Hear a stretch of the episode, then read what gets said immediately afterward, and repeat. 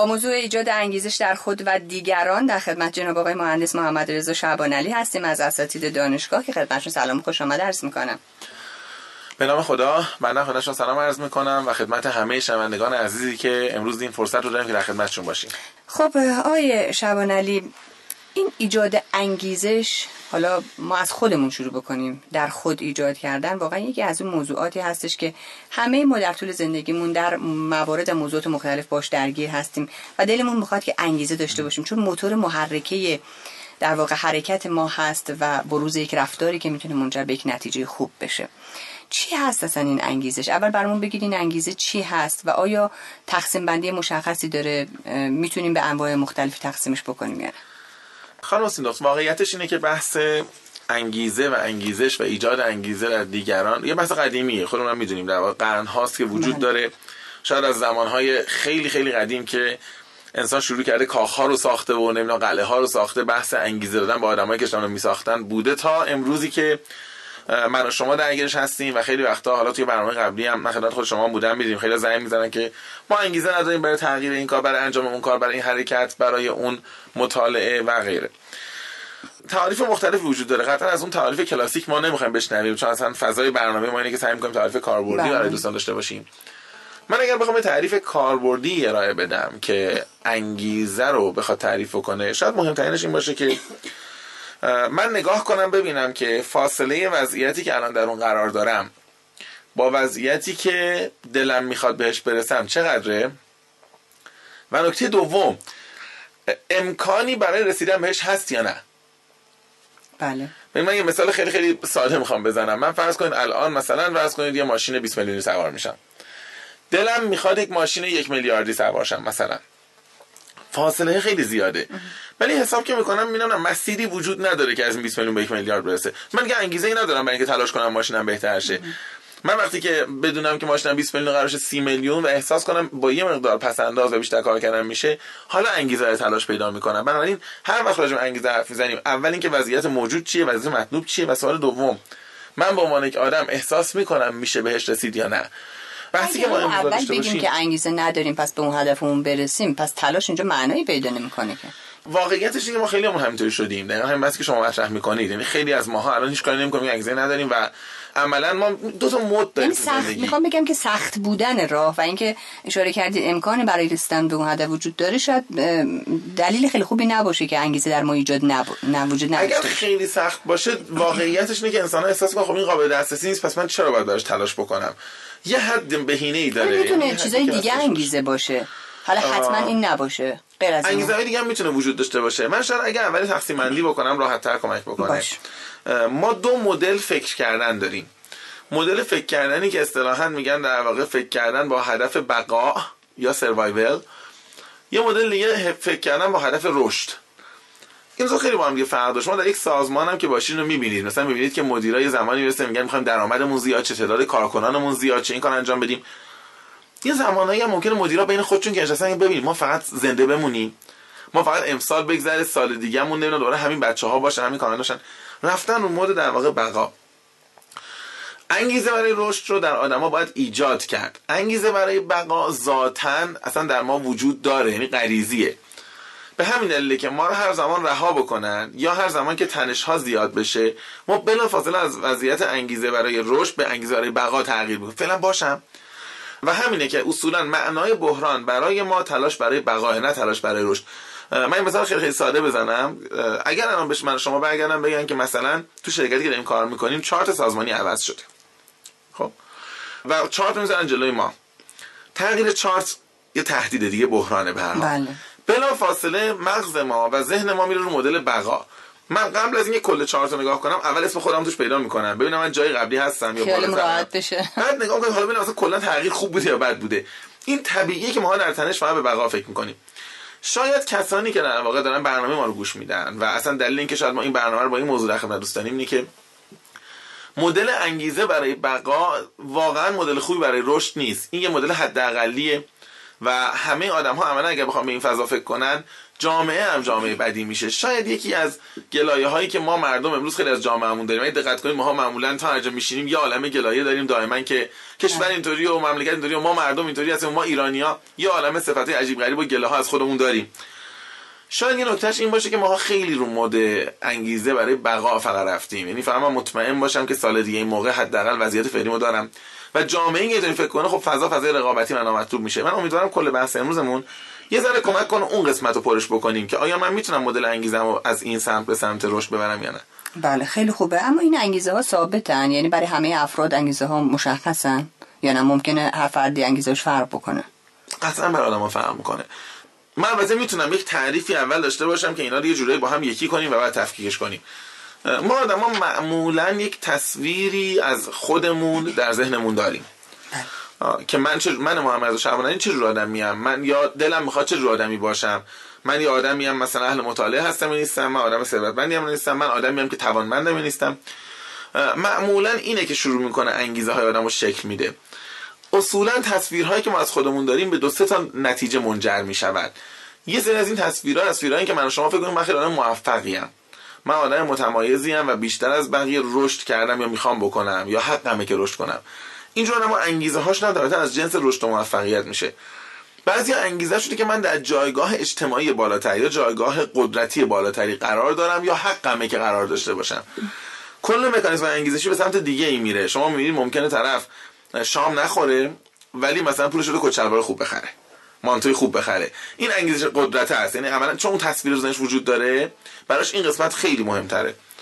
و بعضی از ما هم ما خودمون رو خیلی وقتا با دیگران تعریف می‌کنیم. نمی‌دونم دیدید یا نه. بعضی از آدم‌ها مثلا بهشون میگن که شما مثلا چه رو آدمی هستین یا مثلا مادر فلانی هم خواهر فلانی هم دوست فلانی هم با فلانی کار می‌کنم. اینجور آدم ها که تصویر ذهنی خودشون رو با کمک دیگران می‌سازن طبیعتا تمام مدل انگیزشیشون هم بر اساس اینه که من چیکار بکنم که بتونم توجه دیگران داشته باشم ارتباط دیگران و دوستی با دیگران. نمی‌دونم شما زمان خودتون یادتون میاد نه زمان دانشگاه گفتین مامایی خوندید فکر کنم اون زمان ها لیسانسم بله. خیلی از ماها واقعا انتخاب رشته که می‌کردیم بیشتر حفظ رابطه اطرافیانمون بود. یعنی مثلا نگاه میگم بالاخره من 5 تا دوست دارم 4 تاشون دارم مثلا من خودم اینطوری بودم. 4 تا مهندسی ما رشته دیگه تنها میمونیم. این همون تصویر ذهنی است که من خودم با دیگران تعریف می‌کنم. انگیزم از مهمترین تصمیم زندگیم حالا من اینجوری نبودم. من انگیزم این بود که نه نه. خانوادم چی رو بیشتر میپسندن و دوستانم. چون اون موقع تب پزشکی و اینجور شدن خیلی زیاد بود. آره انگیزه خیلی چیز خیلی خب حالا از بحث شخصی بگذاریم. یه چیزی که می‌خوام ازتون بپرسم اینه که حالا ممکنه این سوال تو ذهن همه شنوندگان پیش بیاد که بالاخره می‌دونین که بعضی از افراد همیشه با انگیزن. آدم کیف می‌کنه اصلا ازشون. این واقعا از بچگی یک در واقع شاخص تربیتی است که باید از بچگی رشد بکنه داشتن انگیزه یا نه. باید یواش یواش مراحل زندگی رو طی کرد تجربه کسب کرد آموزش دید تا اینکه انگیزه رو بالاخره بتونیم در تقویت بکنیم. حالا هر چی که باشه این انگیزه. تحقیقات زیادی تو این حوزه شده واقعیتش. اتفاقا تو این چند سال اخیرم زیاد شده. شما از سال شاید مثلا 2011 دو سال پیش نگاه کنید. آدمای مختلفی کار کردن. شاید یکی از آدمایی که تو این حوزه زیاد کار کرده آقای مایکل پاسر باشه. یه گزارش جالبی وجود داره. حالا آدمای مختلف اعداد مختلفی گزارش میدن ولی حدود قصه اینه که رشدگرا بودن انگیزه داشتن پرتحرک بودن و تلاش برای تغییر وضعیت موجود چیزی هولوش 40 تا 45 درصد پایه ژنتیکی می‌تونه داشته باشه. جدا؟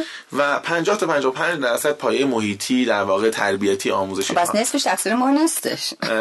شما نصفش فکر کنید ما همیشه دنبال این نصفه برمیگردیم. معناش این نیست که واقعیتش حالا این که مثلا ما بخوایم بگیم که من دیگه تلاش نمی‌کنم اگزن ندارم ولی یه معنا وجود داره. معناش اینه که من وقتی به دنیا میام چیزی کمتر از نصف این ویژگی رو با خودم به دنیا آوردم. بقیه ماجرا ماجرایی که حالا محیط بعضی وقتا محیط و در واقع شرایط محیطی خانواده جامعه کمک می‌کنه که من اصلا اون تنبلی ذاتی رو سرکوب کنم و کلا بگم پرتلاش بشم. بعضی وقتا محیط هم کمک می‌کنه که خب ببین تو اون 45 درصد رو به 100 درصد برسون و زندگی بکن. بنابراین یه قسمت قطعا ذاتیه و ما اینو نه فقط در انسان ها حتی شما در حیوانات هم نگاه کنید چند تا جوجه که از تخم در میان نگاه کنید بعضیشون پیداست. راه میافتن همه جا بگردن بعضی همونجا دورای خودشون میگردن میشینن میگن ببین چه اتفاقی میفته فقط فرق ما با حیوانات طبیعتا اینه که حیوانات نمیشه با آموزش میزان انگیزشون تغییر داد. ما انسان ها با آموزش با حرف زدن با فکر کردن می‌تونیم بالا پایینش بکنیم. نقش خانواده هم خیلی خیلی پررنگ میشه. یعنی واقعیتش اینه که ما میراث چند سال اول زندگیمون رو من نمیگم تمام زندگیمون ولی میراثش رو در جای مختلف سایش احساس می‌کنیم. من راجع به چند تا نکته ای که خانواده می‌تونن انگیزه ما رو در بلند مدت کم و زیاد بکنن فقط بخوام صحبت بکنم. اولین اتفاقی که میفته میزان ابهام در محیطه. بعضی از خانواده ها تصویر ذهنی درست می‌کنن برای بچه ها که آقا ما در یک محیط زندگی می‌کنیم هیچ چیش معلوم نیست. من نمیگم این حرف درست یا غلط ها دارم به اثرش فکر می‌کنم. ابهام محیطی انگیزه رو کم می‌کنه در آدم ها بنابراین من می‌خوام بگم خانواده که مثلا بعضی من مثلا دیدم مثلا پدر مادر رو برمیگردم میگن که بذار بچه‌مون با حقایق رو بشه. تو در یک جامعه زندگی می‌کنی که هیچ معلوم نیست. مثلا تو بزرگ من از کجا می‌خوای زندگی کنی؟ دخترم تو الان درس رو می‌خونی از کجا؟ ممکنه من فکر کنم دارم خیلی مثلا شعور و شناخت و معرفت به بچه‌م میدم. ولی این همیشه یک عمر از نظر انگیزه یه لول پایینتر از بقیه همسن و سالاش خواهد بود. چون معتقدم همه چی که دست من نیست. من ممکن تلاشم نکنم اوضاع بهتر شه. ممکن تلاشم بکنم بدتر شه غیر از این پدر مادر نقش های دیگری هم دارن که می‌تونیم راجعش یکی صحبت بکنیم. ولی یه که خیلی مهمه. و من چند روز راجعش خیلی مطالعه کردم. و من چند تا مقاله نوشتم. پدر و مادرهایی که راجع به استعداد بچهشون نظر میدن نقش بسیار مهم در بی انگیزه کردن نابود کردن بچه‌هاشون دارن. جدی می حتی اگه تعریف کنن حتی اگه تعریف کنن. خیلی این کارو تعریف کنن. خیلی کار خطرناکیه. من در خدمت شما توضیح میدم. ببینید فرض کنید که مثلا بچه من یه کاری انجام میده یه کار خیلی خوبی انجام میده درس خوب می‌خونه کار خوبی انجام میده. من هی برمیگردم میگم که من دو جور می‌تونم از بچه‌م تعریف کنم. یه جوری که میگم بچه‌م خیلی زحمت می‌کشه. فکر کنم مدرسه مثلا چقدر زحمت میشه درس می‌خونه چقدر تلاش می‌کنه. یه دیگه هم وجود داره. بچه‌م خیلی با استعداده چقدر تیز هوشه. این اصلا اصلا اصلا, یه, یه ماهش بود حرف می‌زنه حرف ما رو می‌فهمید. همه پدر مادر فکر کنم بچه نابغه و همه تعطیلن. این مشکل داره. به هر حال ببین ما هممون تو زندگیمون یه جاهای یک مسائلی رو نمی‌تونیم حل کنیم. یه مشکلاتی رو نمی‌تونیم حل کنیم. جای شکست می‌خوریم. کسی نیست که بگه من همه مسائل رو حل کردم همه مشکلات حل کردم. وقتی که از بچگی به نمادر من میگن تو مستعدی تو مستعدی تو خیلی می‌فهمی. هر یک باری که من یه مسئله رو حل می‌کنم مفروضات سوال میگم پدر مادرم به ملکی گفته بودن. دفعه بعد دوباره همینطور. بعد یه بحران تو زندگی پیش میاد نمی‌تونم حل کنم میگم پدر مادر اشتباه گفته بودن. بعد رابطم با همکلاسی به هم می‌خوره درست نمی‌تونم بکنم. آروم آروم می‌فهمم که عجب دروغ بدی بود که پدر مادرم بهم گفته بودن. حالا فکر کنم این پدر مادرم حتی اگه فکر می‌کنن من مستعدم به جاش بگن که محمد خیلی تلاش می‌کنه خیلی زحمت می‌کشه. من اگه یه مسئله نتونم حل کنم نتیجه که میگم که من کم زحمت کشم ولی بیشتر زحمت بکشم. هر شکستی بخورم میگم معنی به نسبت باز باید مدار بیشتر. به استعداد ربطش نمیدم. این تعریفی که در سن نوجوانی و کودکی ما از استعداد بچه‌ها می‌کنیم که از عوامل مهمی که در بزرگسالی رو با آدمای تنبل بی انگیزه تبدیل می‌کنه. و در سطح ملی هم اینطوری شده دقت کنید. ما هم میگیم ما ملت مستعدی هستیم ملت ما خیلی از پرتلاش بودن ایرانی صحبت نمی‌کنیم. ما همیشه از مستعد بودن ملتمون تعریف می‌کنیم. بعد میگیم مستعدیم یه دو بار میریم مثلا مثلا اینجا شکست ما ولش کن دیگه. ما با این استعداد شکست خوریم دیگه ولش کن. اگه می‌گفتن ملت ایرانی پرتلاشن و ما رو به این میشناختن تا استعداد یه جاهایی اگر اونقدر موفقیت نداشتیم گفتم خب شاید ما کم تلاش کردیم بیشتر تلاش کنیم. نکته خیلی جالبی بود. نکته که می‌خواستم ازتون بپرسم این هستش که این انگیزه که ما داریم هی راجبش حرف می‌زنیم حالا گفتیم که عوامل متعددی هم روش تاثیرگذار هستش. از جمله به نقش خانواده شما اشاره داشتید و تاکید داشتید روی موضوع با مثال و مستاقی هم که گفتید. اما این انگیزه داشتنش همیشه مثبته. داشتن انگیزه همیشه مثبت هست یا نه؟ نمیشه گفت داشتن انگیزه منفیه ولی یه نکته رو من بگم. اصولا یه طبقه بندی می‌کنن راجع به اینکه انگیزه ها رو بعضی رو مثبت بعضی رو منفی می‌دونن. حالا ما بحثی هم بیرون استودیو با شما داشتیم به مفهومی هست. واقعیت اینه که اگه بخوایم خیلی خیلی ساده بگیم خیلی خیلی ساده بگیم یه سری انگیزه هایی هست که بین ما و حیوانات مشترکه یعنی خیلی غریزی در لایه های پایینه. یه سری انگیزه ها هست که انسان بودن با ما رو دقیقاً یه سریشون در واقع انسان بودن ما رو تعریف می‌کنن. مثلا این که من احساس می‌کنم یه توانمندی دارم و این توانمندی ازش استفاده نشده و دوست دارم برم مثلا از محیط سازمانم استعفا بدم برم بیرون. خودم برای خودم شرکت داشته باشم. به خاطر اینکه در واقع توانمندیم شکوفا بشه این خیلی انسانیه. ولی اینکه من با مدیرم دعوام میشه حس نفرت ازش دارم میگم وقتی میبینمش حالم بد میشه. میرم برای خودم کار می‌کنم با هر قدم بدبختی باشه که به این آدم بله قربان نگم.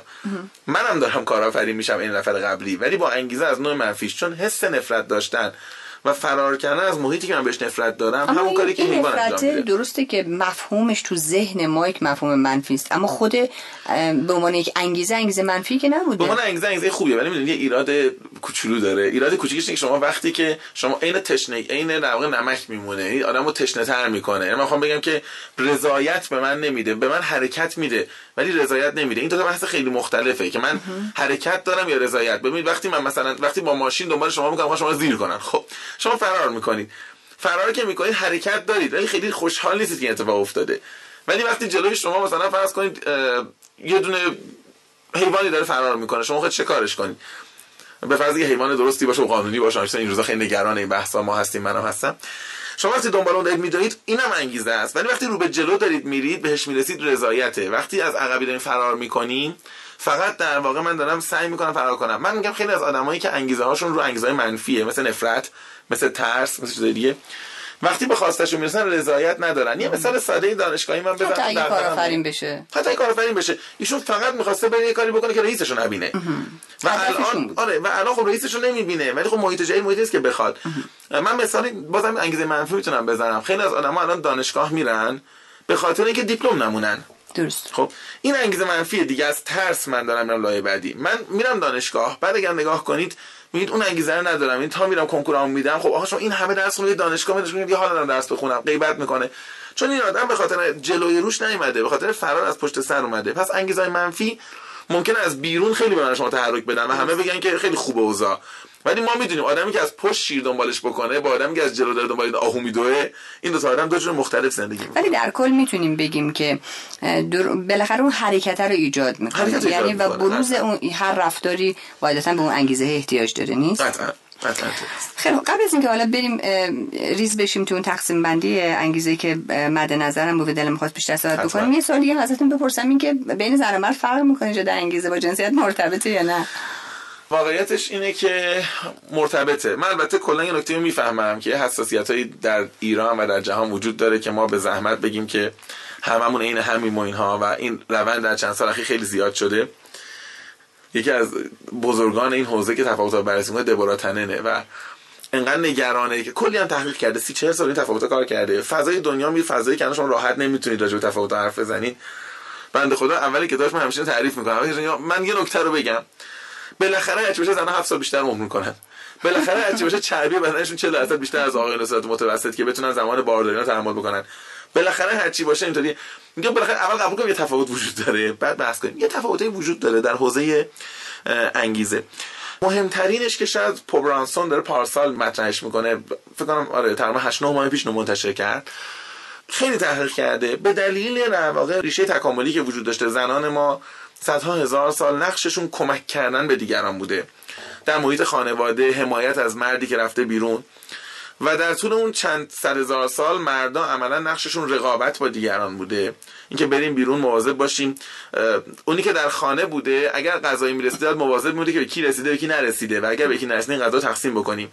مردی که بیرون بوده هدفش که این غذا رو من باید بردارم. چون شکار من بردارم به کی دیگه می‌رسه؟ شاید تو این هزار سال عوض شده هزار سال اخیر. ولی این قصه وجود داشته.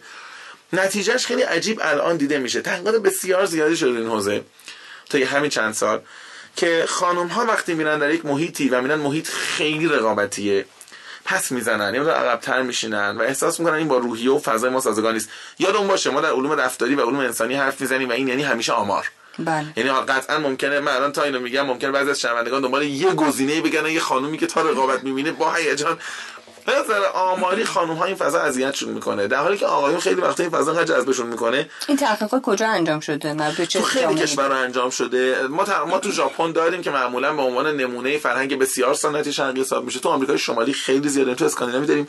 در ایران من تحقیق رسمی ندیدم ولی در کشورهای حاشیه جنوبی خلیج فارس این تحقیق انجام شده در واقع. همه جا نتایج تقریبا یکسانی که به نظر می‌رسه به ریشه چند میلیون ساله برمیگرده نه در واقع تقسیم بندی اخیر. به خاطر همینه که اگر نگاه بکنیم ما خیلی وقتا می‌بینیم. عملا فضای سازمان ها که خیلی اگریسیو و تهاجم و رقابتی میشه سهم مدیران مرد توش افزایش پیدا می‌کنه. به خاطر همینه که ما اگر دقت بکنیم یه مقدار در واقع در تیم چیدن ها اونام دقت میشه. حتی مدیرا به تجربه ممکن تحقیق نکرده باشه. ولی یه تیمی که همش مرده میگن سعی از کارشناسای خانم هم تا بیاریم. فضای تیم بهتر مدیریت شه. این بهتر مدیریت که اینا چون خودشون ممکن رقابت شدید رو نپسندن کمک کنن که فضا آرومتر شه و ما امروز مستقل از تحقیقاتی که ما دو سال اخیره به تجربه مدیران یاد گرفتیم که تیمی که یونیسکس همه یک جنسن و همه مردن تیمیه که خیلی کار تیمی ممکن توش انجام نشه به اون شکل. بیشتر فقط رقابت های ماست. پس در مجموع می‌تونیم بگیم تو فضاهای رقابتی انگیزه زنان کمتر نسبت به مرد انگیزه کمتر میشه و ممکنه در واقع انرژی خیلی کجاها خانم‌ها انگیزشون بیشتر؟ جایی که فضا فضای همکاری باشه یعنی احساس بکنن که قرار نیست یه برنده مشخصی اعلام بشه. یعنی به خاطر همینه که اگر نگاه بکنید من داشتم اتفاقا بیرون دو توضیح خدمتتون نه فقط در کشور ما در تمام جهان سهم در واقع زنان از مدیریت جهان خیلی کمه.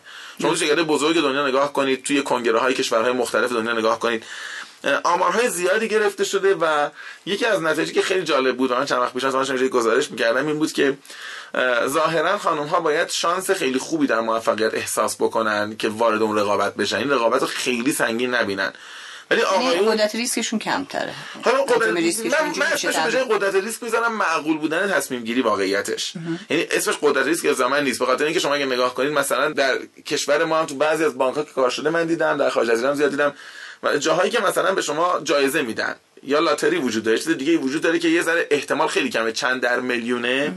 آقایون راحت میرن پول میدن برای این چیزا. بله، شما قماربازای دنیا رو نگاه کنید قسمت آقایون خیلی بیشتر. بله. چون احساس می‌کنن که حالا میام شد. خانم منطقی هم و می‌دونن که این احتمال کم معناش این نیست که من زندگیمو بیارم خطر بکنم برای هر چیزی. و اینو ما عملا در فضای رقابتی هم می‌بینیم. به همین دلیل شاید من مثلا اگه نمی‌دونم این فضا رو فضایی که من اینو به تجربه میگم اینو واقعا روش الان مدرک و مقاله و اینها ندارم. بله. ولی در سازمانهایی که تیم فروش دارن و میان شروع می‌کنن پاداش دادن. مثلا میگم ما سه نفر اولی که بیشترین فروش رو دارن بهشون مثلا یه سکه میدیم دو سکه میدیم جایزه میدیم. اگر دقت بکنید من اینو خیلی جاها از در بیمه ها دیدم. خانوم هایی که تو این فضا هستن دیگه میگشن کنار. میگن اگه اینقدر بازی چیزا ما کارمون انجام میدیم. ولی آقایون هیجان زده تر میشن. ممکن اصلا براشون جایزه مهم نباشه. هم که فضا انقدر رقابتی انگیزه می‌گیره. پس ما ظاهرا باید فضای جنسیتی سازمان رو نگاه بکنیم. آقا شعبان علی بریم به سراغ اون تقسیم بندی که من چند بار تاکید کردم که دلم می‌خواد بیشتر راجعش حرف ما چقدر باید در شما انگیزه ایجاد کنید این کاغذ رو عوضش کنید. یه کاغذی که من بودم شما ما زودتر عوض میشه یا کاغذ شما زودتر؟ شنوندگان که نمیاد شما آبروی من نبرید. ما که نمایندهشون هستیم. چشم. بریم راجع به انواع انگیزه بله بله. واقعیتش که ما آدما سه نوع انگیزه داریم و سه نوع انگیزه باید داشته باشیم که اگر یک گروه از اینا رو نداشته باشیم عملا تعادل انگیزشیمون شاید به هم بخوره. آدمایی که شما می‌بینید به نظرتون آدمای عجیب غریبی میان ناسالم میان گیج میان خودخواه میان آدمایی که معمولا این تعادل رو ندارن. پس این سه گروه خیلی مهمه. گروه اول رو ما اسمش می‌ذاریم در واقع انگیزه شخصی انگیزه پرسونال به حال من شما مییم سر کار دلمون می‌خواد حقوقی داشته باشیم به حال دلمون می‌خواد که خونه ای داشته باشیم ماشین داشته باشیم غذا و برقمون رو بدیم دوست داریم بیایم سر کار که میریم مثلا بین دوستانمون بگیم من کارمند فلان سازمانم. این انگیزه شخصی طبیعی باید وجود داشته باشه و آدمی که نشوش اصلا خب مریضه. میگم طرف افسرده است. چرا هیچ موتیو و انگیزه نداره؟ این یه گروه انگیزه است. یه گروه دوم انگیزه است. انگیزه این که آقا من وظایفی که بهم محول شده رو چه دوست دارم این وظیفه چه دوست ندارم. درست انجام بدم. ما خیلی از وظایف داریم که حال شاید وظیفمون نباشه. چه می‌دونم ما مردا از خونه که بعد آشغالا بزنیم دم در تا در سازمان که مثلا نگاه کنیم مثلا فرض کن دبیر جلسه. دبیر جلسه تمام همون شغل سر آشغاله هیچ کس دوست نداره که بشینه بنویسه. ولی خب وقتی جلسه می‌ذاریم یه نفر باید ثبت کنه. ما به اینا میگیم انگیزه های در واقع وظیفه‌ای یا تاسک اینترست هیچ کس دوست نداره ولی انسان اگر بخواد سالم متعادل باشه اوکی من این کارو یا انجام نمیدم یا اگر بهم گفتن انجام بده باید درست انجام بدم. درست. یه گروه سوم انگیزه وجود انگیزه مسیر شغلی. به معنای اینکه من در یک موقعیتی کارم رو شروع کردم این شغل که میگم الزاما منظورم فقط در واقع چیز نیست منظورم فقط درآمد اینا نیست. موقعیتی که در جامعه دارم من روشی که در جامعه دارم ارزش ایجاد می‌کنم. ما آدمو منطقا باید مسیری داشته باشیم. یعنی من باید دلم بخواد که ده سال دیگه به جامعه هم در شکل بزرگتر و پخته‌تری کمک کنم. 15 سال دیگه بزرگتر و باز پخته‌تر. این ستا با هم دیگه نهایتا میشن مثلث انگیزه ما آدم ها خیلی از ماها چه در محیط سازمانی چه در محیط فردی اون ممکنه مثلثه آشاش به دو تا خط یه خط نقطه تبدیل بشه و بعد بشه. هم خودم توش نقش دارم هم مدیریت من نقش داره توی سازمان و شرکت هم اطرافیان دوستان و خانواده من نقش دارن. ما خیلی وقتا انگیزه ها رو فردی می‌کنیم. یعنی مثلا من بالا میشم میشم به نمادرم میگم من شغل تازه پیدا کردم. بعد میگن که شغل سمتش چیه؟ میگم فلان سمته. مثلا من کارشناس مثلا بخش خدمات فروش فلان شرکت. می‌پرسن خب حقوقش چقدره؟ بعد میگم مثلا اینقدر. بعد مثلا یا اعتراض می‌کنن یا قبول می‌کنن خوششون تموم میشه. کم پیش میاد بپرسن بگن تو این شغل بمونی اون وقت مثلا بعد اگه خوب کار بکنی قدم بعدیش کجاست؟ یا اینکه چه وظایفی ازت انتظار میره انجام بدی؟ ممکنه بپرسن اتاق داری یا نداری اتاق بزرگ یا کوچیک جا پارک بهت دادن یا نه ولی این تیکه نمی‌پرسین. مدیرم باید دقت کنه. ها یعنی خیلی وقتا بالاخره من جوانم میرم سر کار. مدیر من باید من یاد من بندازه که تو قرار نیست از اینجا فقط حقوق بگیری. تو باید مسیر شغلی داشته باشی تو باید بدونی که در تلاش کنی که بهتر بشی و بحثی از این دست. آدم ها اگر اینا رو بهشون محیط نده سازمان نده یا این مثلثه رو ندارن یا مثلثه خطرناک میشه. یعنی من دارم در سازمان شما در صدا سیما کار می‌کنم. انگیزه شخصی اینه که حقوق بگیرم. انگیزه شغلی اینه که اینجا معروف شم برم بیرون یه کار دیگه بکنم. بله. و آروم آروم یهو می‌بینیم که این تعارضه دیده میشه. من یه تقسیم بندی دیگه دارم می‌خوام انجام بدم می‌دونم پشت سرم دارم حرف می‌زنم ولی نه نه کوتاه بگم. تقسیم بندی اونم انگیزه درونی و بیرونیه که هممون شنیدیم ولی من روش یه نکته دارم که می‌خوام توضیح بدم. بله.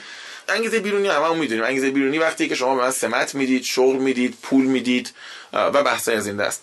انگیزه درونی اینه که من خودم راضی میشم خودم خوشحالم. من همیشه میگم این فرق بین موفقیت و رضایت دیگه. واقعیتش اینه که رضایت بعد از موفقیته. و ما آدما خیلی وقتا فکر می‌کنیم که حتما رضایت از مسیرش از مسیر موفقیت میگذره. الزاما اینطوری نیست. یعنی خیلی از آدم ها واقعا می‌تونن به این فکر کنن که من چجوری راضی میشم. راضی شدن درونیه موفقیت بیرونیه و ما خیلی وقتا به این دقت نمی کنیم آدمای زیادی هستن که با معیارهای بیرونی موفقن. میگن خب ایشون شغل داره خونه داره ماشین داره درآمد داره فلان داره. نمی‌دونم ساعت خوب لباس خوب. بعد نگاه می‌کنیم خوش راضی نیست. این آدم معیار موفقیت بیرونی داره. حالا این وسطه بالاخره بین این دوتا تلاشی هم هست. یکی از شنوندگان گفته که حالا ابتدای صحبتتون که راجع به وضعیت موجود صحبت می‌کنید و فاصله که با وضعیت مطلوب فرد داره میگه که من وضعیت موجود و مطلوبمو می‌دونم می‌دونم. هم که می‌تونم بهش برسم اما حوصله ندارم تلاشه رو بکنم. چیکار کنه؟ واقعیتش این سوال یه شاید در نگاه اول ساده به نظر برسه ولی صادقانش اینه که خیلی آمون ممکن اینطوری باشیم بله. خیلی آمون ممکن باشیم.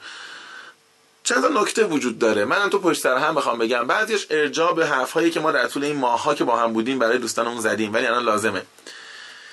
مهمترینش قطعا قطعا قطعا من عرض می‌کنم مهمترینش اینه که اون وضعیت مطلوبی که من دارم میگم وضعیت خودم نیست. وضعیتی که خانواده و جامعه بهم گفتم بعدش برسی. مهمترینش قطعا جامعه به من گفته تو باید دکترا بگیری.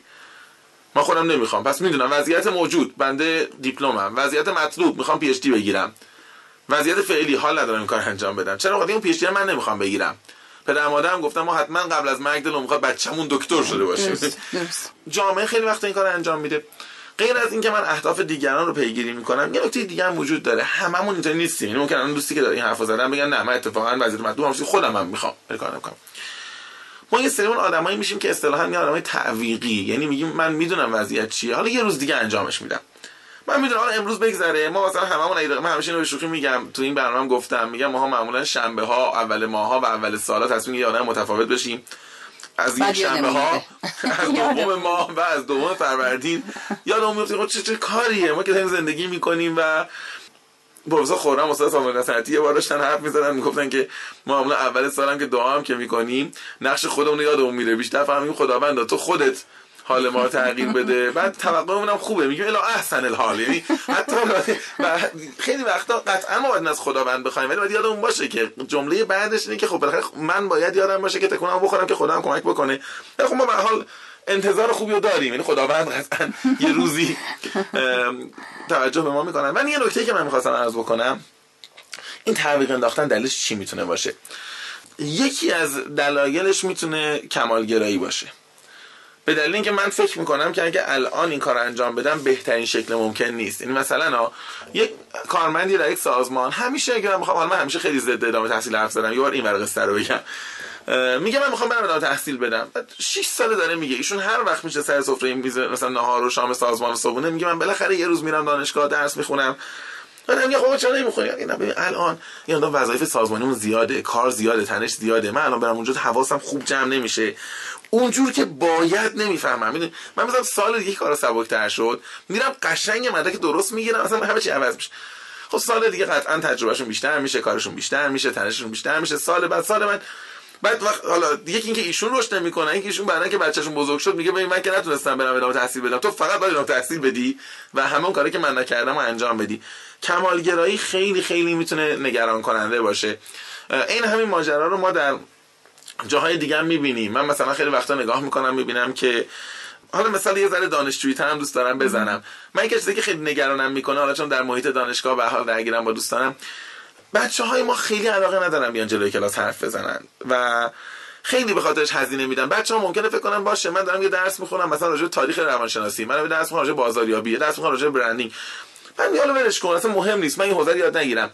این که نمیاد جلوی کلاس حرف بزنه این آدم بعد بزرگتر میشه. تو جامعه حقش رو می‌خورن نمی‌تونه حرف بزنه. پس فردا تو جلسه سازمانی میشینه نمی‌تونه از ایده هایی که برای سازمان داره دفاع بکنه. این ربط به همون انگیزه داره؟ آره به اون کمال طلبیه داره. یعنی این زمانی که می‌خواد بره درسش رو پرزنت کنه و ارائه بکنه می‌خواد 5 دقیقه حرف بزنه. میگه من نباید تو این 5 دقیقه یه دونه خطا داشته باشم. بعد میگه خب من که الان می‌دونم نمی‌تونم این کارو بکنم. ولی خب باشه من می‌دونم وضعیت موجود. بنده ارائه مطلب خوب بلد نیستم. وضعیت مطلوب. دوست دارم که خوب حرف بزنم. واقعیت می‌تونم با تلاش بهش برسم. کی انجام میدم؟ حالا انشالله بعدا.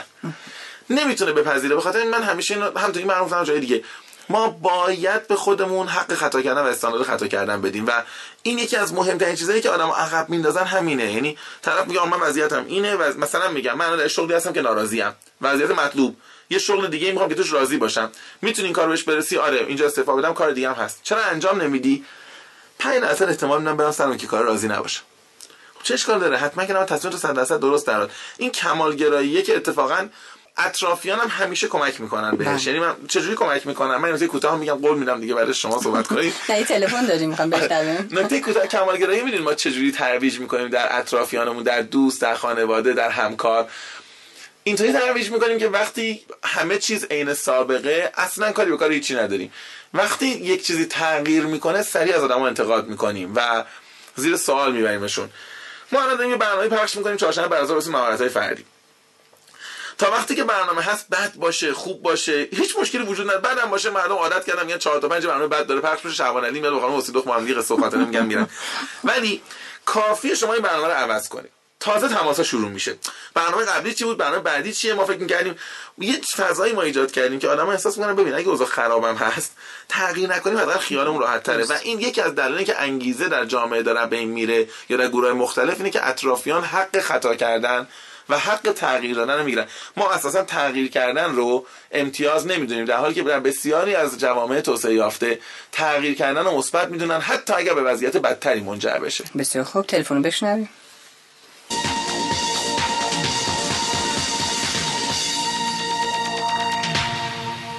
سلام. اگه یه نفر انگیزه برای رشد در اون خیلی قوی باشه چیکار باید بکنه که در طول رسیدن به هدفش ثابت بمونه این انگیزه؟ و با مشکلات کم نشه یا از بین نره؟ خب بفرمایید پاسخ سال تلفنی رو که ثبات در واقع انگیزه چجوری می‌تونه اتفاق بیفته؟ من اولا یه نکته رو بگم. حال من همینطوری یه کتابی در رابطه با انگیزش و هیجان از کتاب درسی دانشگاهی رابرت فرانکن که همیشه خودتون خیلی در واقع خوندن و هر کی تقریبا درس انگیزش بخونه کتاب فرانکن خونده. داشتم تو را نگاه می‌کردم که در ذهنم ساختا پیدا بکنه. گزارشی از سلیگمن رو دیدم که شاید خیلی شنیده باشن ولی ارزش داره که تکرار بشه. اونم اینه که برمیگرده میگه ثبات داشتن و پشت کار داشتن و پرسیستنسی به تعبیر ایشون اثرش در موفقیت و رشد آدم ها تقریبا نشون میده که بسیار بیشتر از استعداد داشتنه. یعنی اگر ما در زمان کودکی به هم بگن که انتخاب کن می‌تونیم به استعداد زیاد بدیم می‌تونیم بهت ثبات و پشت کار بدیم واقعیتش اینه اگه مجبور باشیم که انتخاب بکنیم درسته که ما پشت کار انتخاب بکنیم. سخته خیلی مشکلات وجود داره ولی من مهمترین چیزی که می‌تونم بگم اینه که جوایز کوچک در طول مسیر رشد و تغییر و پیشرفت بله. خیلی می‌تونه تاثیر بذاره. ما خیلی وقت این کار نمی کنیم من از این مثال خیلی ساده بزنم. خیلی خیلی ساده. یکی از بچه هاست می‌خواد درس بخونه مثلا شب امتحانشه. بعد این کتاب نگاه می‌کنه 200 صفحه است. میگه که من این 200 صفحه رو بخونم میرم یه فیلم می‌بینم برای خودم مثلا خوشحال میشم. می‌خونه صفحه نمی‌دونم 100 120 140 یواش هی بی انگیزه میشه که اصلا ولش کن. نه فیلمو می‌خوام نه کتابو می‌خوام میرم میخوابم. این که برگرده بگه من مثلا فرض کنید هر 50 صفحه که خوندم میرم مثلا یه موسیقی سه دقیقه‌ای گوش میدم یه ذره سرحال شم و برگردم این خرده هدف ها خیلی مهمه. ما تو سازمان هم خیلی وقت این کارو می‌کنیم. تو سازمان هم مثلا من می‌ذاریم حالا من در position فروش عرض می‌کنم خدمتتون. خیلی وقتا من دیدم که مدیران فروش میان یه عددهایی می‌ذارن میگن شما به این عدد برسید اینقدر پاداش می‌گیرید. یه عدد خیلی دورتر می‌ذارن پاداش بعدی. تلاش می‌کنن یه جایی طرف می‌بُره میگه ولش کن اصلا این پاداش نمی‌خوام کنم نمی‌کنم. گام های خوردریز گذاشتن. یعنی من برگردم بگم از این نقطه موجود تا اون نقطه مطلوب اگر راه طولانیه من قدم های کوچیکتر می‌ذارم. این باعث میشه که انگیزمون رو بهتر حفظ کنیم و حتما به خودمون جایزه بدیم برای هر مرحله. این جایزه ممکنه این باشه که من به دوستانم گزارش بدم چه اتفاقی افتاده. ممکنه این باشه که برای خودم تفریح رو نظر بگیرم. خیلی کوتاه من فقط خیلی کوتاه عرض کنم. می‌دونم شما عقل کردید و پیداست که باید ایش کنید. نه نه این چند سالی هم هست. نکته کوتاه اینه که میگن یه آدمی که می‌خواد مسیر موفقیت رو طی کنه اینو خیلی از تئوریسینای بزرگ میگن. بس بس انگیزشی نیست بس تئوریست. میگن یه آدم باید یه لیست 100 فاکتوری یا 100 موردی از جوایزی که خوش بده داشته باشه. ما نداریم. ما نداریم یه مورد دو مورد سه مورد داریم و این جوایز انقدر بزرگی که تا به خود هدف نرسیم نمی‌تونیم به خودمون بدیم. نتیجه این میشه که اصلا وسط کار می‌بریم و به هدفمون ادامه نمیدیم که برسیم. خیلی ممنونم. آقای علی ارجمندی نژاد ازتون پرسیدن که چه مردایی تو رقابت موفقن و چطور می‌تونیم خانم‌ها رو رقابتیشون بکنیم؟ به جای اینکه بگم خانم آقای رو سعی کنیم درست کنیم. این مشکل داره از اون یه نفرم پیدا شده حمایت از خانم گرده شما ناراحتین. من همیشه اینو گفتم چارلز هندی برمیگردیم که کتاب خدای مدیریتش میگه. میگه که مدیریت امروز دنیا داره تلاش می‌کنه و باید تلاش کنه که سیستم فکری و مدل ذهنی که زنانه می‌شناسیم ترویج بده. چون مشارکت حرف زدن همکاری کردن. راجع مشکلات حرف زدن حالت اگه حرف زدن تموم نمیشه این مدل در واقع مدلی که خیلی در دنیا داره ترویج میشه. من یه پیشنهاد دیگه ای دارم. واقعیتش اینه که ما الگوی رقابتی رو باید دقت بکنیم چجوریه. اینی که من دارم میگم از سن کودکی به درد می‌خوره تا سن دانشگاه تا سنی که من دارم کارمنده زیادی مدیریت می‌کنم. ما دو مدل رقابت داریم. رقابت با گذشته خودم اصطلاحا میگن رقابت در طول. رقابت با آدم های مشابه خودم. بهش میگن رقابت در عرض. رقابت در طول یعنی اینکه من پارسال که در این شرکت کار می‌کردم چقدر فروختم؟ امسال چقدر فروختم؟ رقابت در طول یعنی که من پارسال شرکتم چقدر درآمد داشت؟ الان چقدر؟ داره رقابت در طول که من پارسال روزی چقدر کتاب می‌خونم؟ الان چقدر می‌خونم؟ رقابت در عرض یعنی که آدمای دیگه شبیه منن چقدر کتاب می‌خونن؟ آدمای دیگه شبیه من چقدر میفروشن؟ ما هم معمولا فاکتورهای رقابتی رو از این جنس می‌ذاریم. یعنی من اگه مدیرشم؟ حالا زن مرد هر چیزی. سریع میگم خب شما در مقایسه با نفر دوم شرکت چقدر بیشتر کار کردی؟ چقدر بیشتر خروجی کردی؟ این رقابت یعنی که قرار یک نفر برنده باشه و همه بازنده باشن. ضمن که اتفاق بد میفته شما وقتی هم رقابت انجام میدی و برنده میشی حال خوش نداری. چون شبش که می‌خواد میگه نکنه فردا بیام ببینم یه نفر دیگه بیشتر از من کار کرده و من دیگه دومم. اگر ما فضا رو به سمت رقابت در طول ببریم زنان و مردان رقابت در طول یک اندازه می‌فهمن و یک اندازه دوست دارن و عملا از این فضا ما بیرون میه بسیار خوب. خیلی ممنونم. خب آیه شبان علی این برنامه استراتژی فردیتون نیمه کاره مونده؟ ما یه سری سوال دوستان مطرح کردن که قول دادیم خدمتشون که راجع سوالا بحث می‌کنیم. بله ما این بدهی رو هنوز به دوستان داریم و ان در اسرع وقت در واقع خدمتشون یکی از شنوندگان آره، نوشته بود بله و درسته کاملا. اما این نکته اساسی که می‌خوام یه جنبندی با همین موضوع داشته باشید اینه که چیکار کنیم که بالاخره این انگیزه مثبت و عامل حرکتی درمون زیاد بشه؟ من خیلی سریع سعی می‌کنم من فکر کنم 4 5 دقیقه وقت داریم و من باید سعی کنم که آره مسئله بودم بکنم. خیلی سریع فقط عوامل رو میگم. امیدوارم باز فرصت بشه در بیشتر حرف بزنیم. هدف داشتن قطعا اولین نمونهشه. و هدف داشتن فرار از وضعیت موجود نیست بلکه پیدا کردن وضعیت مطلوبه. اینکه من می‌خوام این وضعیت نباشم اینجا رو قبول ندارم این شرط قبول ندارم درست نیست. کجا می‌خوام برم؟ پذیرش خود. من خودم رو با تمام نقاط قوت و ضعفم بپذیرم. آدم هایی که اینو نمیپذیرن یا خودشون خیلی بزرگتر از چیزی که هستن در واقع نشون میدن یا خیلی پایینتر عملا انگیزه ندارن. روابط با دیگران. ما قسمت عمده ای از انگیزه هامون رو در برخورد با دیگران می‌گیریم. شاید براتون جالب باشه تحقیقات نشون میده که آدم ها وقتی که مثلا در یک فضای مثلا سلول انفرادی باشن بعد از یکی دو ماه غذا خوردن هم یادشون میره. یعنی قاشق درمیان نمی‌تونن مستقیم توی دهنشون بذارن. این نشونه که ما حتی فعالیت اولیه‌مون رو با نگاه کردن به دیگران یاد می‌گیریم. انگیزه داشتن و حرکت کردن. از جمله چیزایی که من با دیدن دیگران یاد می‌گیرم. در محیط انفرادی و با قطع ارائه دیگران نمیشه انگیزه پیدا کرد. قابل توجه دوستای کنکوری که در رو خودشون میبندن تکی درس بله. می‌خونن قابل توجه کارمندایی که میگن به من یه اتاق مستقل برید من با هیچ کار نکنم کارمو بهتر انجام میدم در کوتاه مدت درسته در بلند مدت نه. و طبیعتا تلاش برای اینکه من مهارت های خودم افزایش بدم. من وقتی مهارت افزایش میدم احساس می‌کنم که رسیدن به هدف برام تسهیل شده. من در حد یکی دو دقیقه این نکته رو میگم و بعد دیگه در واقع مزاحم دوستان نمیشم. اینم راجع به ایجاد انگیزه دیگران می‌خوام بگم.